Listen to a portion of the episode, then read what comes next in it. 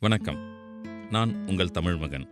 இந்த பாட்காஸ்ட் தொடரில் சென்னையினுடைய வரலாறை மிக மிக சுருக்கமாக ஆனால் மிக மிக விறுவிறுப்பாக பார்க்க போகிறோம் முதல்ல நம்ம சென்னைன்னு சொன்னதுமே எல்லாருக்கும் ஒரு இலக்காரம் இருக்கும். சென்னைனா கூவம். அந்த கூவத்திலேருந்தே ஆரம்பிப்போம். நதியின் பிழையென்று நறும்புணல் இன்மை அப்படின்னு ஒரு சங்க இலக்கிய பாடல் உண்டு. ஒரு நல்ல நீர் இல்லாமல் போகிறது நதியோட பிழை இல்லை அப்படின்றது தான் நம்ம சென்னைக்கு அடையாளமாக இருக்கிற இந்த கூவத்தினுடைய கதையும் கூட அதுதான். இது வந்து சென்னைனாவே அதனுடைய வாசனையோடு தான் மக்கள் பார்க்குறோம்.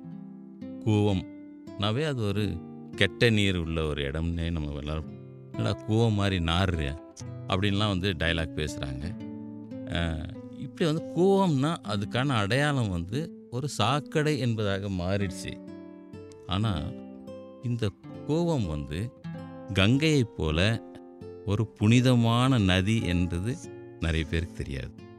நம்ம கொஞ்சம் ஒரு இருபதாம் நூற்றாண்டுடைய அந்த தொடக்கத்தில் பார்த்தீங்கன்னா அப்போ தானே இந்த டைரி குறிப்புகள்லாம் கிடைக்குது. அதில் பச்சையப்பன் கல்லூரி அதை துவங்கிய பச்சையப்பன் முதலியார் அவர்கள் தினமும் கூவத்தில் அந்த புனித நீரில் குளித்ததை பற்றி பெருமிதமாக எழுதியிருக்கார். பாரதியார் எழுதியிருக்கார். கூவத்தில் ஆனந்த குளியலிட்டேன். திருவிக்கா எழுதியிருக்கார். திருவி கல்யாண சுந்தரனார் வந்து எழுதியிருக்கார். இன்று காலையில் கூவத்தில் ஒரு ஆனந்த குளியல் அதன் பிறகு பார்சாரதி கோயிலுக்கு சென்றேன். அப்படிலாம் எழுதிட்டு போகிறாங்க இப்படி கூவம் வந்து ஒரு புனித ஆறாக இருந்தது. இன்னொரு முக்கியமான விஷயம் நீங்கள் பார்த்தீங்கன்னா அந்த கூவம் உற்பத்தி ஆகிற இடம் வந்து கூவத்தூர். அந்த அந்த அந்த உற்பத்தி ஆகிற இடம்னு சொல்லப்படுற அந்த இடமே வந்து திருத்தணிக்கு அருகில். அது வந்து ஒரு ஈசனோட கோயில் சிவபெருமானுடைய கோயில். அதுக்கு பக்கத்துலேருந்து தான் அந்த நதி உற்பத்தி ஆகிறதா ஒரு அவர் ஐதீகம். அந்த நதியினுடைய ஓரங்களில் பார்த்தீங்கன்னா நூற்றுக்கணக்கான சிவன் கோயில் இருக்குது அம்மன் கோயில் இருக்குது நூற்றுக்கணக்கான சிவன் கோயில். கொஞ்சம் நதியை ஒட்டி அது நதியிலேருந்து கொஞ்சம் விலகி இப்படி இருக்கும். ஆனால் நூற்றுக்கணக்கான சிவன் கோயிலும் அம்மன் கோயிலும் நம்ம இங்கே கோயம்பேடு வந்த இடத்துல பார்த்தீங்கன்னாவே அந்த பெரிய சிவன் கோயிலை பார்க்கலாம். திரௌபதி அம்மன் கோயில் பார்க்கலாம். அதெல்லாம் வந்து அவ்வளவு கோயில்கள் இருக்குது கோயிலுக்கு வரவங்க நீராடுற ஒரு இடமா தான் இந்த கூவம் இருந்திருக்கு. என்னென்னா நான் வந்து என்னுடைய என்னுடைய அனுபவத்திலேருந்து இந்த சென்னையை சொல்கிறேன்னு சொன்னதுக்கான ஒரு ஒரு காரணத்தை இங்கே சொல்லிடுறேன்.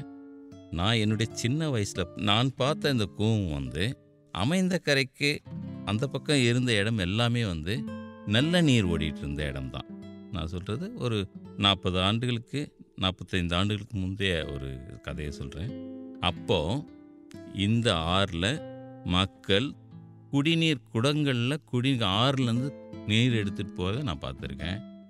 துணி துவைச்சிட்ருப்பாங்க ஒரு பக்கம் எல்லாமே இருக்கும். அந்த ஆறு வந்து ஒரு எல்லா ஆறுகளையும் போல் ஒரு ஆறாக தான் இருந்துச்சு. அது வந்து ஒரு சாக்கடை நீருக்காக உருவாக்குனதா இப்போ சென்னைக்கு வந்த நிறைய பேர் நினச்சிட்டு இருக்காங்க. ஒரு சாக்கடை ஆறு ஓடுறதுக்காக வெட்டப்பட்ட ஒரு ஒரு கால்வாய்னு நினச்சிட்டு இருக்காங்க. நிச்சயமாக கிடையாது. இந்த ஆறு மற்ற எல்லா ஆறை போலவும் ஒரு ஆறு எல்லா ஆறுகளை விடவும் மேலான ஒரு ஆறாக இருந்துச்சு. இந்த நான் சொல்கிறேன் அந்த அமைந்த கரை இருக்கு இல்லைங்களா? அந்த இடங்களில் மழைக்காலங்களில் அவ்வளோ தண்ணி போகும். மீன் பிடிப்பாங்க. நான் அதெல்லாம் வேடிக்கை பார்த்துருக்கேன் சின்ன வயசில். அந்த ஆறில் இறங்கி மீன் பிடிச்சிட்ருப்பான். அவ்வளோ மீன்கள் வரும். மாடு கன்று கழுவிட்டுருப்பாங்க துணி துவைச்சிட்ருப்பாங்க குடிநீர் எடுத்துகிட்டு போவாங்க. இது எல்லாமே நடந்துட்டு இருந்த ஒரு ஆறு இது. அதனால் கூவம் ஆறுனாவே கூவம் மாதிரி நார்றேன்னு சொல்லாமல் இருந்தால் சிறப்பாக இருக்கும். ஏன்னா முதல்ல சொன்ன மாதிரி நதியின் பிழையென்று நறும்புணல் இன்மை. அப்போ இன்னும் வரலாற்று சான்றுலாம் நிறைய கிடைக்குது.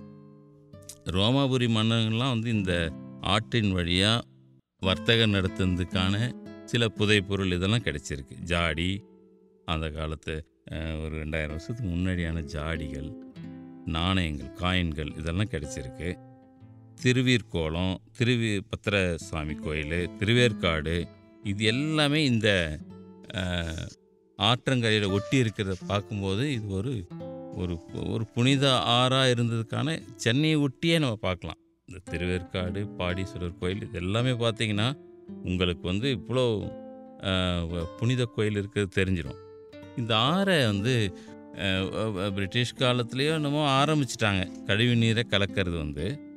மெல்ல மெல்ல மெல்ல அது வந்து பெரிய தோ- அது வேறு வழி இல்லை. நகரம் வந்து படுவேகமாக வந்து விரிவடைஞ்சிட்டே போகிற இந்த சூழலில் அதுக்கான கால்வாயத்துவம் வந்து ஆரம்பிக்காமல் போனது நம்ம குற்றம்.